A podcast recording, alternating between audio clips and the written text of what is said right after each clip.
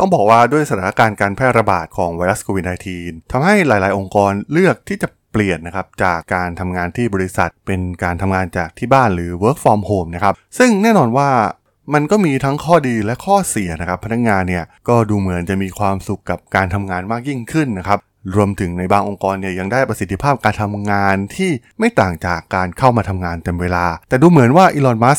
CEO ใหญ่ของ Tesla เนี่ยจะไม่เห็นด้วยในเรื่องนี้สักเท่าไหร่นักนะครับ โดยเขาได้ส่งอีเมลถึงพนักงานและผู้บริหารระดับสูงหลายคน โดยในอีเมลเนี่ยระบุว่าเขาต้องการให้พนักงานทั้งหมดกลับเข้ามาทำงานออฟฟิศหรือโรงงานอย่างน้อย 40 ชั่วโมงต่อสัปดาห์ เรื่องราวเรื่องนี้มีความน่าสนใจอย่างไรนะครับ ไปรับฟังกันได้เลยครับผม You are listening to Geek Forever podcast. Open your world with technology.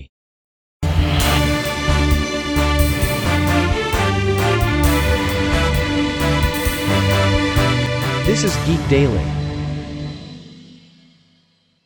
สวัสดีครับ ผมดนทราดนจากดดนบล็อกนะครับ และนี่คือรายการ Geek Daily นะครับ วันนี้จะมาคุยถึงเรื่องที่อีลอน มัสเนี่ยประกาศให้พนักงานเนี่ยต้องกลับมาทำงานที่ออฟฟิศนะครับ ถือว่าเป็นอีกหนึ่งเรื่องราวที่น่าสนใจนะครับในแวดวงเทคโนโลยี หลายๆ บริษัทเนี่ยก็ประกาศแบบนโยบายถาวรไปแล้วนะครับ ว่า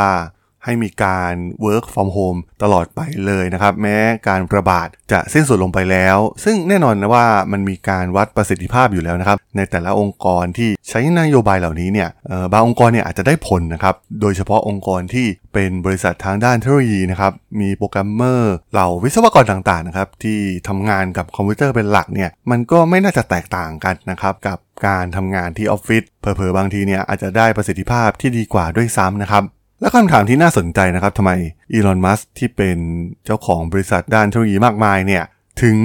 กับไม่ชอบนะครับนโยบายที่ให้พนักงงานไป work from home ซึ่งหากมาวิเคราะห์กันดีๆนะครับบริษัทของอีลอนมัสเองเนี่ย มันไม่ใช่บริษัทที่เป็นเพียวเทคโนโลยีเหมือนออย่าง Facebook Twitter Google หรือว่า Microsoft อะไรพวกนี้นะครับ เพราะว่า Elon Musk เน้นไปที่ธุรกิจที่มีการผลิตสินค้าเป็นชิ้นๆ มีโรงงานการผลิตนะครับ ซึ่งมันก็คล้ายๆกับ Apple นะครับที่มีนโยบายเนี่ยที่จะเรียกกลับมาทำงานที่ออฟฟิศคล้ายๆกันนะครับ แต่ว่าทาง Apple เนี่ยอาจจะมีระยะเวลาน้อยกว่านะครับ ไม่ต้องเข้าทุกวัน แต่ว่า Elon Musk เองเนี่ยต้องการกลับมาโฟกัสในการทำงานที่ออฟฟิศแบบเต็มตัวเลยก็ว่าได้นะครับ จากเมลที่เขาได้ประกาศออกมา ซึ่งอีลอนมัสเองเนี่ยก็มองว่า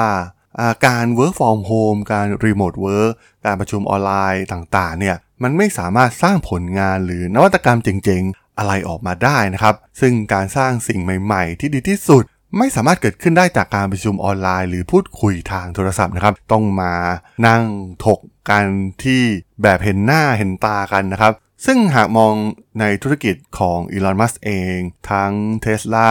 หรือ SpaceX นะครับ มันล้วนแล้วแต่เป็นนวัตกรรมที่มีส่วนของฮาร์ดแวร์เข้ามาเกี่ยวข้อง แล้วก็มันเป็น process ที่ใหญ่กว่าส่วนของซอฟต์แวร์นะครับ ซึ่งมันยากที่จะมีการทำงานแบบ Remote Working หรือการ Work from Home ได้อยู่แล้วนะครับ มันเป็นเรื่องธรรมดามากๆ ซึ่งในโรงงานต่างๆ ที่เกิดขึ้นแม้ในประเทศไทยก็ตามนะครับ พวกเขาก็อยากให้ พนักงานของตัวเองเนี่ยกลับมาที่โรงงาน แต่มันกลับกันนะครับบริษัทที่เป็นบริษัทซอฟต์แวร์ ส่วนใหญ่ที่ผลิตซอฟต์แวร์ออกมา 100%นะครับทั้งบริการที่อยู่บนคลาวด์หรือว่าซอฟต์แวร์สำเร็จรูปเองก็ตามนะครับบริษัทเหล่านี้เนี่ยสามารถที่จะ ใช้นโยบายในการ work from home ได้ต่อไปนะครับ เพราะส่วนใหญ่เนี่ยผมมองว่าประสิทธิภาพมันก็แทบจะไม่ต่างจากการเข้าไปที่ออฟฟิศเลยนั่นเอง เพราะว่า tool ต่างๆเนี่ยมันก็มีพร้อมอยู่แล้วนะครับ ในการทำงานรวมถึงการทำงานเป็นทีม ผ่านการประชุมในรูปแบบออนไลน์นะครับ ซึ่งมันมีประสิทธิภาพที่ดีกว่านะครับ เมื่อเทียบกับงานที่เป็นฝั่งฮาร์ดแวร์จริงๆนะครับ อย่างเทสลาเองเนี่ยก็ต้องผลิตรถยนต์ มีชิ้นส่วนประกอบต่างๆ มากมายนะครับ ซึ่งแน่นอนว่าหากวิศวกรเนี่ยไม่มาอยู่ที่ไซต์งาน มันก็ยากนะครับที่จะคุยกันรู้เรื่องนะครับ ต้องมีการเชื่อมต่อประสานระหว่างส่วนต่างๆ ที่เป็นฮาร์ดแวร์ของรถยนต์นะครับหรือแม้ในอ่า SpaceX เองก็ตามนะครับที่เป็นฮาร์ดแวร์ที่เกี่ยวข้องกับกระสวยอวกาศหรือดาวเทียม ซึ่งบริษัทของ Elon Musk เองเนี่ยในช่วงหลังๆเนี่ยจะมีส่วนของซอฟต์แวร์เนี่ยน้อยลงนะครับ ซึ่งเป็นสัดส่วนที่ต่ำกว่าบริษัทที่เป็น full เทคโนโลยีอื่นๆนะครับ ซึ่งผมก็ว่ามันไม่น่าแปลกใจนะครับที่ Elon Musk เนี่ยจะเห็นถึงประสิทธิภาพที่ลดลง หลังจากที่มีการทำงานแบบ work from home อีกประเด็นหนึ่งที่ผมอยากจะชวนคุยแล้วก็มีความน่าสนใจ ไม่แพ้กันนั่นก็คือ ปัญหาในเรื่องสมองไหลนะครับ ซึ่งแน่นอนว่าการ work from home เนี่ย บางครั้งเนี่ยมันก็อาจจะทำให้เริ่มแบ่งเวลางานและเวลาส่วนตัวไม่ได้นะครับ บางองค์กรใช้งานกันจนแยกเวลาไม่ออกระหว่างเวลาทำงานและเวลาส่วนตัว เพราะมันได้หลอมรวมกันเป็นเวลาเดียวกันไปแล้วนั่นเองนะครับ นั่นทำให้กลายเป็นอีกปัญหาหนึ่งที่ทำให้พนักงงานเนี่ยลาออกเพิ่มมากยิ่งขึ้นนะครับในช่วงการแพร่ระบาดครั้งนี้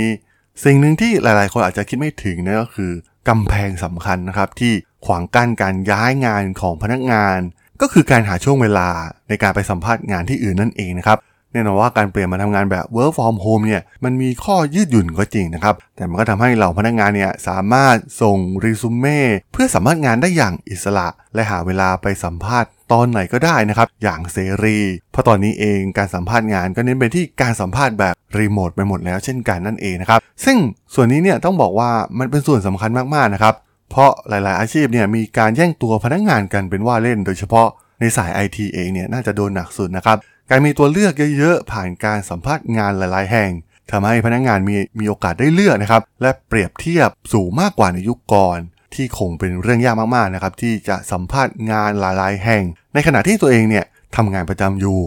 การตัดสินใจรับพนักงานในยุคปัจจุบันเนี่ยอาจจะแทบไม่ต้องมาคุยกันต่อหน้าต่อตา เพื่อตัดสินใจรับเข้าทำงานอีกต่อไปนะครับ องค์กรต่างๆเนี่ยสามารถเลือกช้อปปิ้งพนักงานมากมายนะครับที่พร้อมจะมาสัมภาษณ์งานกับบริษัทเพื่อย้ายงานกำแพงในอดีตหากต้องเข้างานแบบฟูลไทม์เนี่ยมันก็ทำให้เป็นเรื่องยากนะครับที่จะปลีกตัวไปสัมภาษณ์งานที่อื่นได้ แบบมาราธอนเหมือนในยุคปัจจุบัน ซึ่งอาจจะต้องลางานนะครับเพื่อไปสัมภาษณ์ แต่ตอนนี้เนี่ยมันไม่จำเป็นอีกต่อไปแล้วนะครับ ซึ่งมันทำให้การเปลี่ยนงานเนี่ยเป็นเรื่องง่ายมากๆนะครับพอมีตัวเลือกให้เลือกเยอะ สามารถตัดสินใจที่ให้ผลประโยชน์ที่ดีที่สุดให้กับตัวเองได้ง่ายมากขึ้น เมื่อกำแพงเรื่องเวลา และการต้องปลีกตัวหรือลางานไปสัมภาษณ์งานที่อื่นเนี่ยมันไม่มีอีกต่อไปนะครับนั่นเองที่ทำให้อัตราเทิร์นโอเวอร์ของพนักงานในยุคการแพร่ระบาดเนี่ยสูงมากๆนะครับ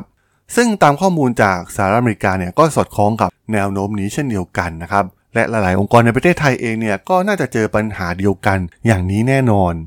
ในสถานการณ์ตอนนี้เนี่ยต้องบอกว่ามันได้เกิดการพลิกผันนะครับจากเดิมที่องค์กรต้องเป็นฝ่ายเลือกพนักงานนะครับ แต่ว่าตอนนี้เนี่ยกลับกลายเป็นพนักงานต่างหากนะครับ ที่กลายเป็นฝ่ายเลือกองค์กรที่จะเข้าไปทำงานไปเป็นที่เรียบร้อยแล้วนะครับ ซึ่งเทรนแบบนี้เนี่ยน่าจะเป็นแบบนี้ต่อไปนะครับ แม้การแพร่ระบาดของไวรัสโควิด -19 เนี่ยจะหมดไปก็ตามนะครับ เพราะว่าเมื่อคนสามารถทำงานได้จากทุกที่ และสามารถที่จะสัมภาษณ์งานที่ไหนก็ได้ตลอดเวลา พวกเขาก็มองหาองค์กรที่ให้ผลประโยชน์กับพวกเขาสูงสุด มี work life balance ดีที่สุดครับ ระหว่างชีวิตส่วนตัวกับชีวิตในการทำงานนั่นเองครับผมสำหรับเรื่องราวของนโยบายการสั่งพนักงานกับเข้าออฟฟิศของอีลอน มัสใน EP นี้เนี่ยผมก็ต้องขอจบไว้เพียงเท่านี้ก่อนนะครับสำหรับเพื่อนๆที่สนใจเรื่องราวทางธุรกิจ เทคโนโลยีและวิทยาศาสตร์ใหม่ ๆ ที่มีความน่าสนใจก็สามารถติดตามมาได้นะครับ ทางช่อง Geek Flower Podcast ตอนนี้ก็มีอยู่ในแพลตฟอร์มหลัก ๆ ทั้ง Podbean Apple Podcast Google Podcast